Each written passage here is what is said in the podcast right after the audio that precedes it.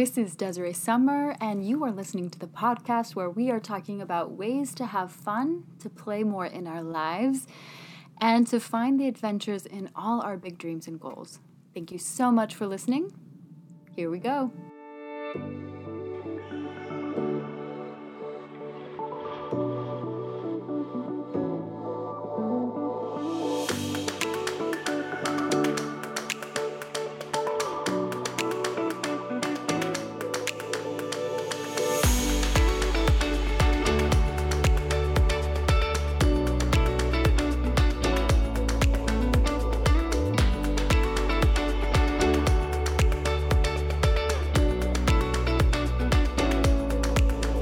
Today is the one where we talk about gardening, blooming where you're planted, and getting unstuck.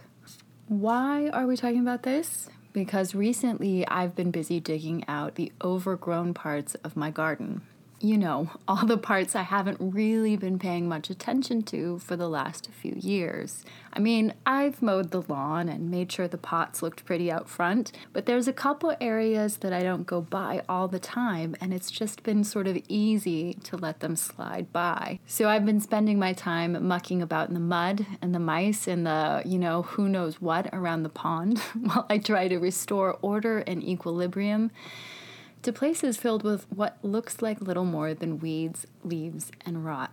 In fact, in the last few weeks, I've made a lot of progress. And while I'm proud of that progress, I have to tell you, the experience hasn't exactly been my idea of a good time you know, sweating through sunscreen, red faced as I chop down volunteer holly trees, wading into the sludgy green depths of the neglected pond, uh, not to mention involuntarily surprise screaming at a snake I caught undulating its way off into the underbrush. Nope, this is most assuredly not my idea of me living my, you know, bravest, brightest, and most feminine self. In fact, there's been many a point in the middle of the madness when everything has just looked so much worse than when I started. And I've wondered, what the hell have I gotten myself into? Gardening isn't for the faint of heart.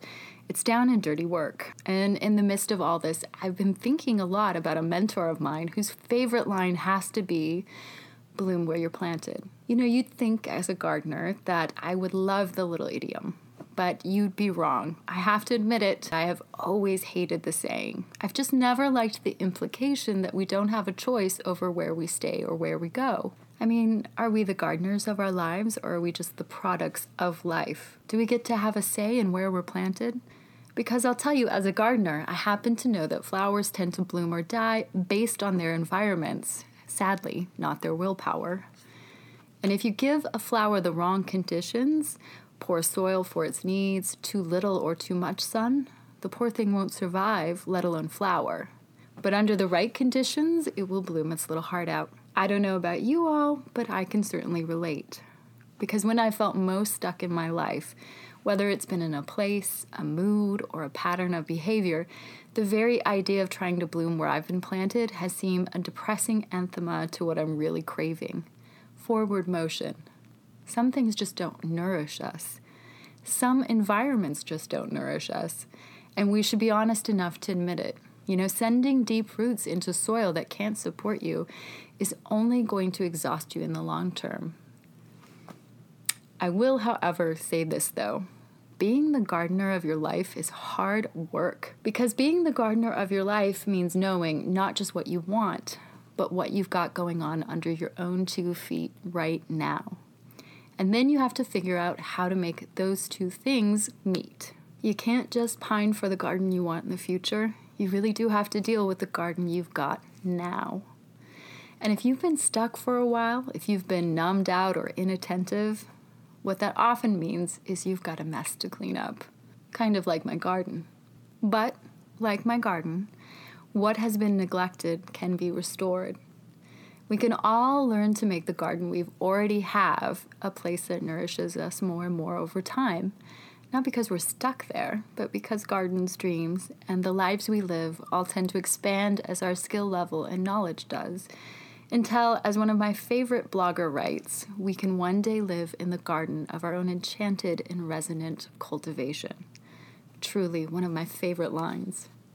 All you need to do is to know where to start. And I suggest you start the way you would with any physical space that's become a real mess. Take a look around and ask yourself what doesn't belong there? What isn't nourishing you? What's pulling on your energy, keeping you stuck? Then clean it out. The simple act of clearing out space, you know, pulling out the weeds, whether it's the literal clutter or the metaphorical one, like old thoughts, bad habits, or even negative relationships past their prime, can make you feel more free in very little time. And once you feel more free, you can take the time you need to decide what does belong there.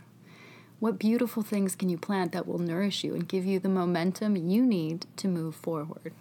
Maybe you've always wanted to take a cooking class, or you realize you need fresh flowers in your home to make you feel good. Maybe you're ready to have a baby, or start a career, or retire. Start with the small things, and they will lead to even bigger things. Just by clearing out the stuff that doesn't feed your soul, you will slowly start to have the room you need to pursue the goals and dreams you want. Better yet, when you get good at tending to your garden, clearing out the weeds, nurturing the things you do want, there's a very good chance you'll be rewarded with a bigger, better garden over time. And that, my friends, is the very essence of both forward movement and living an enchanted garden life. I hope you enjoyed this one and I hope it inspired you. I will talk to you guys next week. Thank you so much. Bye.